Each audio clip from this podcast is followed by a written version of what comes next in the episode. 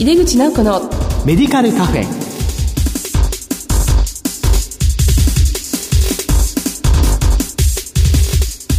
こんばんは。帝京平成大学薬学部の井出口直子です。この番組は4月から薬剤師にとどまらず幅広いリスナーに向けた番組にパワーアップしてまいります。井出口直子の薬剤師号から井出口直子のメディカルカフェへと番組名を変えて、医療を取り巻く人々が集い、語らい、情報発信する場へと番組は進化いたします。今後ともどうぞよろしくお願いいたします。今月はメディカルカフェのオープンを記念して、メディカルカフェって何をテーマにお届けします。今日は東京都薬剤師会会長の山本信夫さんをスタジオにお迎えします。お楽しみに。井出口直子のメディカルカフェ。この番組は手羽製薬の提供でお送りします。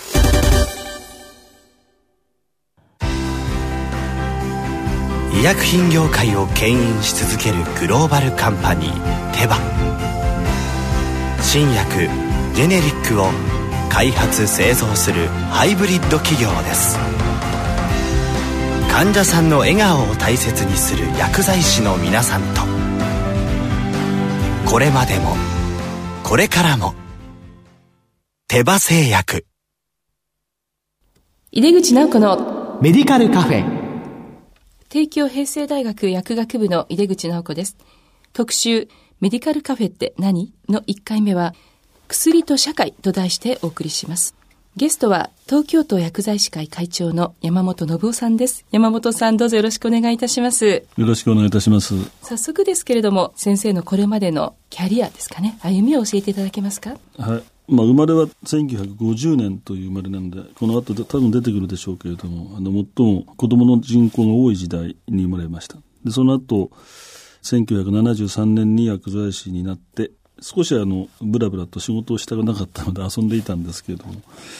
今東大の前にあります水野薬局さん、昔は水野調剤薬局と言いましたけど、そこに6年ほど仕事をして、その後自分の店の補正堂というところに戻って仕事をしています。ですから開局薬剤師の経験しかない。でたまに学校などで授業を頼めることもありますけれども、それまさに自分の仕事の話をするというのが内容です。でこれまでどんなことをしてきましたかということなんですけれども、薬剤師会に随分早く時代から行ってしまったので、地元昔は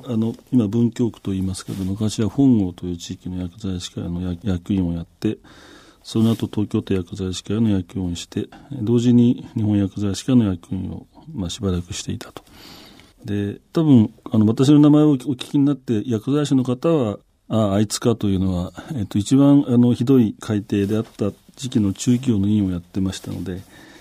あるいは前をご存知の方もいらっしゃるかもしれない。そんなことで今まで40年薬剤師をやっていて、3分の2ぐらい薬剤師会の仕事をしているということぐらいしかあまり自慢すべきことはない、はい、先生長く役員もされていて、はい、今度、6月からは日本薬剤師会の会長になられるということで、早速なんですけれども、この4月からですね、診療報酬、その中でも調剤もちろん報酬の改定があるんですけれども、まずその、どのようなご意見をお持ちでしょうか。薬剤師でない方が聞いていらっしゃるので、あまり薬剤師の視点からお話しするのも分かりにくいかと思うんですが、一つは今回の改定がとてもある意味で分かりにくかったのは、同じ時期に消費税が 8% 値上がると。でこれは国としてもそうしないと財政上持たないという様々な理由があって、消費税を8% に上げたということがありますので、それぞれ一般の方々、通常に生活されている方々はこれまで以上に税金の負担をされる。でその中で診療報酬改定をすると、下がる場合と上がる場合とあるんですけれども、診療報酬を上げるということは結果としてその保険料だの、あるいは国の税金に影響しますから、国民の負担が増える。で一方で消費税を支払って負担を強いるというか、負担をしていただきながら、かつ片方でも上げられるかという、そういうかなり難しい状況の中での改定だったというのが一つ大きな流れだと思います。ですから政府は、いつも政府はそうですけれども、お金を握っているところはなるべくお金を増やさずにと思いますが、今回のケースはとりわけ国民に負担を強いた以上はなるべくそのお金を増やさないで何かできないかというその方向に向けて会見が行われたというので、まあ、今回私の感覚からすると、なるべく在宅で医療が提供できる、まあ、地域というふうに言った方がいいかもしれませんが、そうしたところで、十分な医療が提供できる体制を構築していくための手立て、それから、まあ、薬代は全体の中で占める割合 20% ぐらいですから、それほど全体に大きな影響は、まあ、大きな影響というかそれだけが問題ではないんですけれども、なるべく安いお薬を使っていい医療を進めていくという意味で、その後発品と言われている、まあ、今ジェネリックと言っていますけど、そうしたお薬を使うことを進めていく。から地域の中で、まあ、患者さんがあるいは住民の方々がいつも困らないように、まあ、アクセスを上げなくてはいけないので、まあ、24時間対応できる、まあ、お店を開くというケースもあるでしょうけども、いろんな状況の時に困った時にはその温雇用でも何でも対応できる体制を組んでほしいということが全体の中にこう散りばめられて、まあ、調整の部分でも同じですけれども、そんなような会見が行われたと。ですから将来的な見方をすれば必要な改定だとは思いますけども、まあ、瞬間風速というんでしょうか、まあ、もうすでに今日は、新しい診療報酬がスタートして10日ほどになりますけれども、その間の間に感じている患者さんの感覚と、はい、薬を提供する薬剤師側の感覚との間ではおそらくかなりギャップがあって、薬剤師にとっては少し厳しいなという感じがあるのかなという思いはちょっとしてますね。はい、まあ、先生おっしゃったように、まあ、どんどん在宅に持っていくということと、まあ、24時間というのが一つ、まあ、キーとして出てきているんですけども、まあ、24時間の対応あるいは24時間開局っていうことが、まあ、条件として薬局の方は特に、まあ、提示されているんですが、どうでしょうかね、その24時間、まあ、対応はなんとかこう頑張ってやっていこうっていう形があるかもしれないんですけども、開局となるとなかなかこうできるところが限られてしまうと思うんですけれども、確かにそのおっしゃるように24時間対応と24時間開局がどう違うかというのは様々定義があるだろうと。でそれについては通常 Q&A としてこういうものだと一応定義されてますけども、私はどういう形でも地域の方が困らなければいいというふうに極論はそうなってしまうんですが、もう一点は仮に24時間の開局をするとすると、それは今までそういう習慣があるところとないところとの違いがあるので、建物から何からその24時間を受けるためにはどうすればいいか、安全性の問題であったり、それから、まあ、東京であればそれほど冬寒くないでしょうけれども、北へ行けば冬は寒いですから表で待たせるわけにはいかない、待合室の設備とかというようなことが、今までの、まあ、日本の薬事法の中でそうした規制がないですから、比較的小さな壺数でもできてしまいますので、まあ、今後本当に24時間対応というのを進めていくとすれば、薬剤師側としてもそういう設備なりをきちんと整備をしつつ、まあ、なるべく早くそういう体制に持っていけるというのが必要なのかな。ただそれを日本中の薬局が本当に全員やる必要があるかどうか、毎日毎日、あるいは当番にするのか、そうしたことも考えながら、まず今の状態ですぐにその24時間空けろとなると、先生おっしゃるようにできるところはそうたくさんはないんだろう。やる気持ちがあってもなかなか難しい。まあ、そういったことが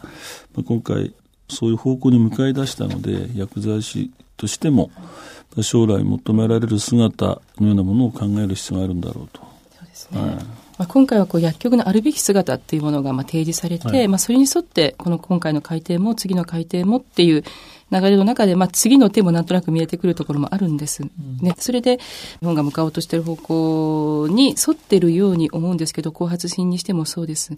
でただ一つその在宅のことに関して薬剤師1人が5人までという1日、そこの縛りが薬剤師だけ入ってしまったと、まあ、医師もナースもないのにっていう、そこに関してかなりこう違和感を持っている薬剤師は多いんですけれども、診療所を考えてみると医師がいれば診療所ができる、そこは患者の数が何人という制限はない、はい、薬局は開けばどうするかというと40万人1人と縛りがあるので、そういった意味ではまあ、似たようなことだろうとは思いますけれども、その5人という数字が妥当かどうかということの議論はさておきまして、1人の患者さんにその1人の薬剤師がかかれる時間を考えてみると、どのくらいの時間を必要とするかと仮に、平均的に1時間と考えれば1日5時間ですね、5人で薬局からそこへ行ってということを考えてみると、仮に30分でもその半分ということですから、決して、少ない数ではないだろうと。かといって、地域の方々をみんなが面倒見ようとすればそんなに、妙な数字ではない。ただわざわざ5人の制限を入れたということについて言えば、少しうがった見方をすればそういう状況にしなくてはならない何かが現場で起きていたのかもしれない。例えばまとめて持って行ってしまうとかというようなケースがもしあれば、そこは在宅というよりも配達のようなもんですから、そういった意味での今回の在宅医療は何をするかというと、具体的に在宅の患者さんに対して必要な医療提供をする。そこは薬剤師として必要な医療を提供するんであって、ただ薬を届けるということではないわけですから、そうなると一定の数という制限が、かかってくることも、そういう見方をすればあるのかもしれない。ただ数で占められるというのは、あまりやられる方としては気持ちが良くないですから ね、そこは確かにそういう現実になさっている方々からすれば、たくさんのスタッフを持ってやっておられる方からすれば、なんでというのはあると思うんですが、今回の話はおそらく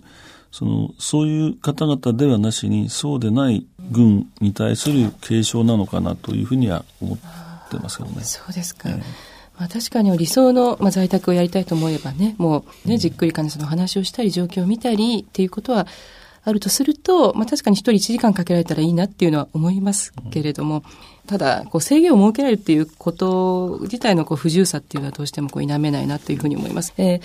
そしてちょっと薬連携に関してなんですけれども、今後中核病院が急性期の患者さんを見て、そして地域にどんどん、例えばがんの患者さんも地域でというようなケースが増えていくと思うんですね。で、病院薬剤師と薬局薬剤師の関係づくりにつきまして、山本先生自身は今後どういうふうなアクションを打ち出していこうというお考えありますか？言葉で言えばきっと薬連携とか医薬連携とかという言葉になるんだろうと思うんですけれども、かつては病診連携という言葉があったり、病薬連携というような言葉があったわけですけれども、今回急性期の患者さんをどうするかというのは、急性期の患者さんを見ないのではなしに、これまでのような病床の整理ではなくて、もう少し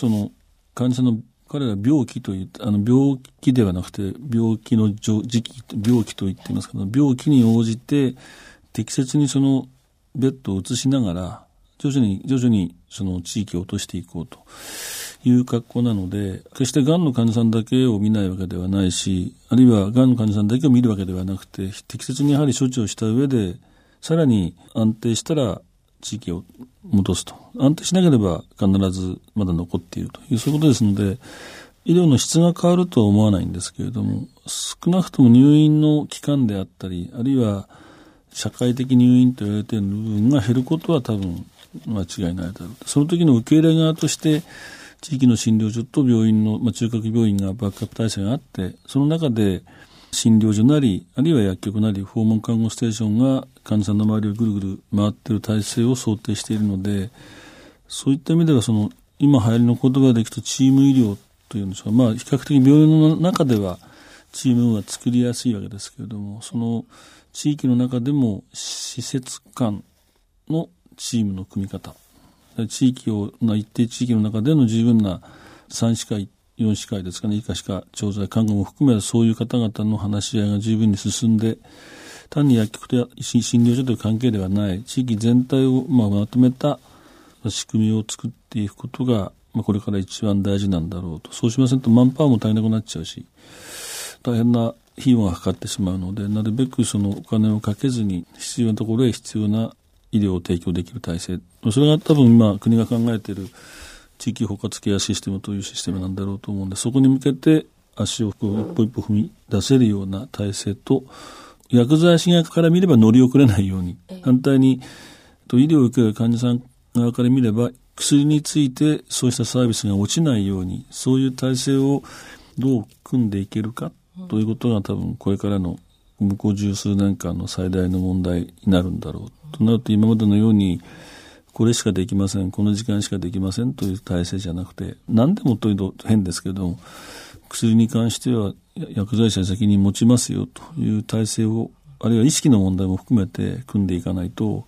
いつまでたっても薬剤師がどっか行ってしまうという関係だと思いますけどね。そうですね。もう薬剤師がもう積極的にもう出てって、それは患者さんにとってこういうメリットがあるって言いますかね、安心して飲んでいただくために自分たちこういうことをしますっていうのをもっともっといきましょうということですよね。はい。今回はちょっと薬剤師の話をしているわけなんですけれども、なかなかその頑張っている薬剤師、本当に頑張っているんですけれども、例えばお薬を袋詰めするだけの仕事っていうような表現をされてしまったりですね、なかなかこう本来の薬剤師の仕事が社会に認知されてないっていうのはあるかなと思うんですけれども、もうその社会に対して薬剤師の顔をどう見せていこうかというお考えがありますか？昔は医師の方々も薬剤師も白衣着てるとそう見てくれたという、固定観念があったわけですけど、これからは、法で書いてあるからではなしに、私は何だというのはちゃんときちんと薬剤師というのも皆さん胸につけるようになって、まだ何割かの人はつけてない方いらっしゃいますけども、基本的にはつけてらっしゃると見れば薬剤師と分かる。その時に薬剤師って一体何をするやつなんだというと、社会にどんな形で薬を提供していくのか、あるいは薬にまつわる話をどうするのか、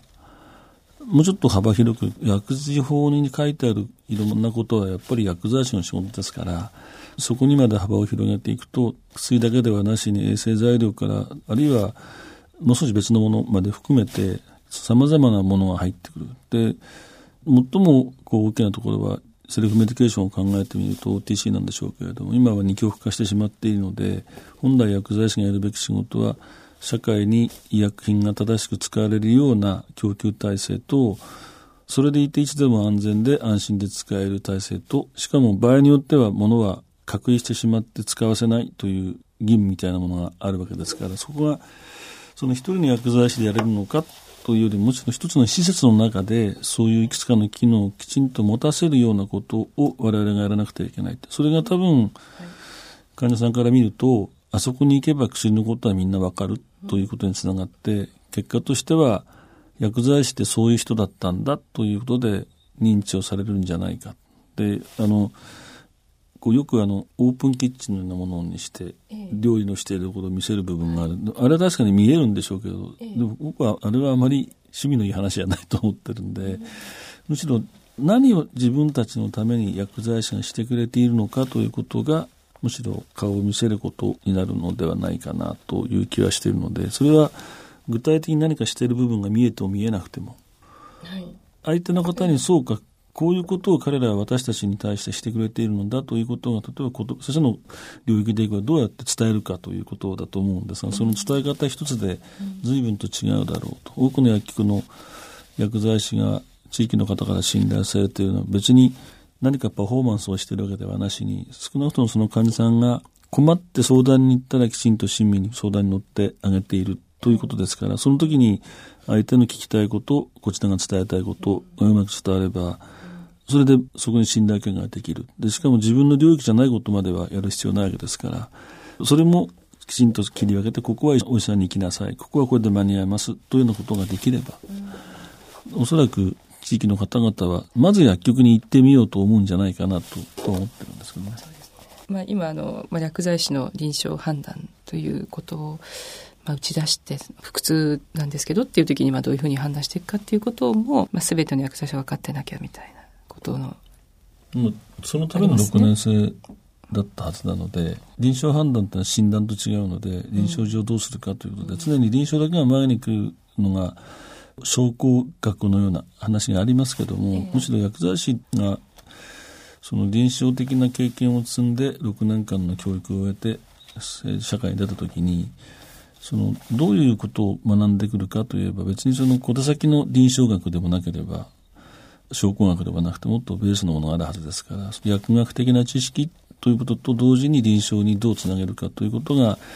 学校の先生方に教えていただければな。今度の薬場の変わったところも、確か情報のところに用指導医薬品と、それから調剤のされた薬剤について薬学的知見に基づく指導説明って入ってますので、そこは薬剤師しかできないということを明確に打ってきてますから、そうなると薬学的知見って何だというと、それは知識と技術とということの融合になるわけですから、それができれば、その自然的に何がということは、それができれば多分患者さんは絶対に薬剤師を信頼する。医師の方を信頼するのは、彼らは医者だから信頼するんだ、そこは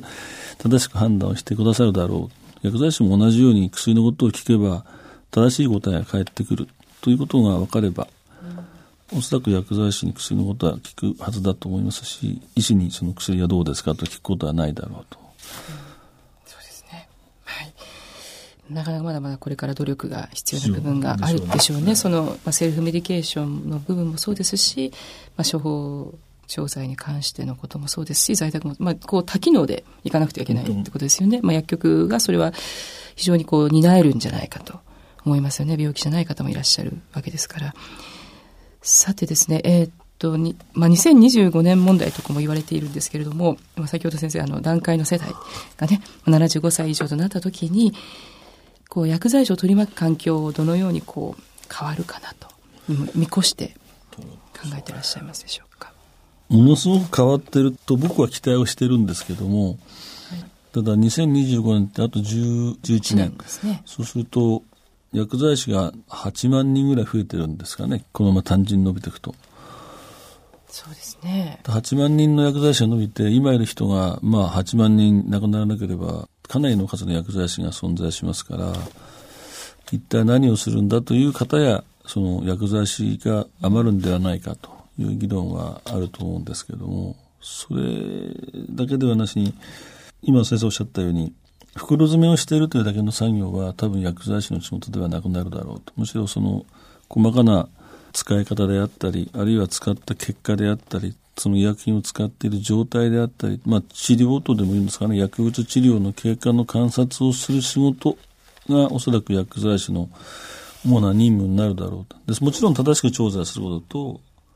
それを飲ませるということとあった中で、もし正しい調剤がされて、きちんと飲んでいたらどんな結果が出てくるかということを十分に理解した上で、その間の介入状況ができれば、患者さんはすごく安心してお薬を飲める。反対に処方する医師の側からすれば、正しく診断したはずのものがどうしてなんだという結果と違うことについての確認ができる。で、それが医師と薬剤師の役割分担だろうと僕は思っているので、2025年というのは、その国も考えているのは、医療で見られる範囲と介護で見られる範囲とを、その質を落とさない範囲で少し縮めながら、その両サイドにある部分を薬剤師に任せようという方針なんだろうと、薬剤師のは私はそうみたいに思っているので、それに向けてどういう体制ができるか、それが OTC であり、あるいは場合によっては健康食品かもしれませんけれども、健食までは手を回さないまでも、少なくともその医療と OTC の間の境界面のところは、かなりいわゆる医療保険の中から外れてくるなり、あるいはまさに未病とか予防とか、そういったところに焦点がだんだん寄っていくんだろう。その予防医学なり、あるいは未病なりという、それを見つける作業について薬剤師がおそらく相当量関われるんじゃないかという気がしているので、そこまでもいけるためのステップをどう踏むかということが大きな問題だと思いますけどね。その時はおそらくこう薬剤師自身の質によってもだいぶこう変わってくるっていうんですか、そこも評価されそうですよね。それだけ薬剤師がいたら、やってる方とやってない方で、かなり区別されてしまうような、なんとなくそれ予測してるんですけども、はい、ありがとうございます。山本先生はこう薬剤師業界で常に要職に疲れていらっしゃるんですけれども、そのようなお立場からですね、何か具体的にですね、今後実行されたい秘策のようなものがあれば、ぜひ教えていただきたいんですけれども。秘策を教えてしまうとどうでしょう。秘策じゃなくなりますからね。なくなっちゃう。ここでものすごく簡単なことだと、はい、僕自身は思ってるんですが、自分が薬剤師になった年がちょうど日本で国として医薬分業を進めようということを決める年の前年ですので、40年薬剤師やってる間、日本の国は常に右肩上がりで、いわゆる分業が進んできたと。そのことが今とても大きな非難を受けている、あるいは指摘を受けている。で、私自身が思うのは、分業批判ではなしに、結果として現れていることが調剤という部分のだけの指摘になっているので、原点にもう一回戻る必要があるのかな。どうして薬剤師が日本でということもそうですし、世界中で薬剤師という仕事を作ったのはどうしてなんだという、一旦そこに戻りたいなと考えるとしてですね、その上でもう一度今現状を見たときにそれに見合っているかということが一番の解決策になるだろうと。とおそらくそうなっているところと、はい、なっていないところとあるだろう、はい、なっていないところはどこだ、なっているところはどこだ、それを埋めていくことで結果としてモザイクにあったなんとなく薬局というのが一つのパズルが組み上がって出来上がるというイメージなんですけどね。だからその最近あちらこちらでお話しするような7種最後はどうしますかって言うと、それは原点回帰でしょうと、薬剤師の一旦原点に戻って、うん、それは昔に戻るということではなく、薬剤師のそもそもの存在意義からもう一回考え直して考え直した結果、それが今にそれに照らしてどうかということをしないと、うんはい、49年に戻る時のはあの頃の雰囲気って処方箋が出るか出ないかという時代ですから、処方箋が欲しかったというその明治以来の思いと、はい、やっとやってくるっていう思いと、うん、本当に来るのだろうかという思いと、はい、来ちゃったぜっていう思いと、いろんな思いがあって、でもそれでもやはり一枚の患者さん大事にしてきた、その当時のその非常にスタートした時代の黎明期から比べて、もうちょっと今でもまさに乱熟期に入ってきてますから、そういった意味ではもう一回その時期にだからこそもう一回薬剤師の原点って考えてみないとなかなか議論が進まないような気持ちは持ってるんですけども、非常に難しいでしょうね。そうかもしれないですね、はい、こう薬学コアカリキュラムがもともと薬学教育ってなんだからもっと壊してね、はい、組み上げて何年かかけてますし、まあ、患者さんと言っていいのか、まあ、地域の方にとってみれば、例えば薬局というその施設を考えてみると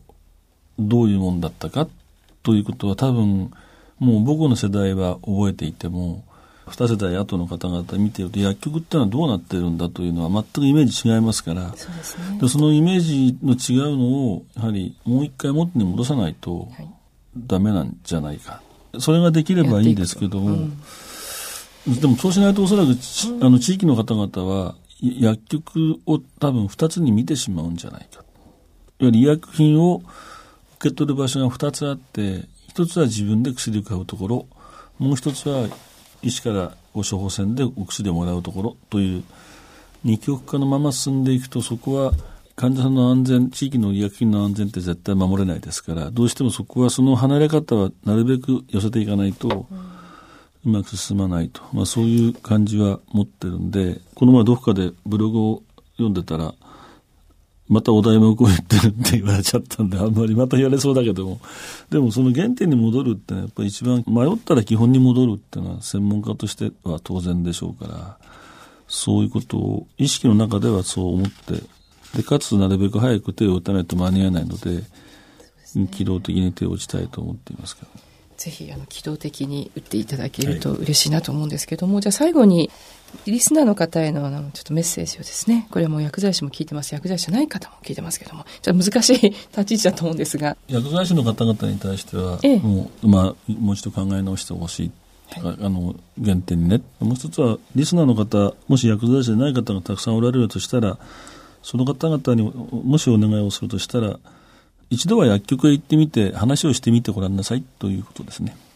薬で困ったら医師のところに行くのではなしに、薬局へ行ってみる、なんか困ったらとりあえずどんなところでもいいから行ってみて、はい、薬剤師がいるところへ行ってね、はい、やっぱり薬局と書いたところへ行っていただければ、おそらく そこの方々はきちんと対応するはずですから、そういうふうにして薬剤師って結構使えるぞという思いをどこかで経験していただければありがたいなと思います。ぜひ行ってみていただきたいというふうに思います、というわけでメディカルカフェって何特集の1回目は薬と社会と題してお送りいたしました。ゲストは東京都薬剤師会会長の山本信夫さんでした。山本さん、今日は本当にどうもありがとうございました。どうもありがとうございました。医薬品業界を牽引し続けるグローバルカンパニーテバ、新薬ジェネリックを開発製造するハイブリッド企業です。患者さんの笑顔を大切にする薬剤師の皆さんと、これまでもこれからも、手羽製薬。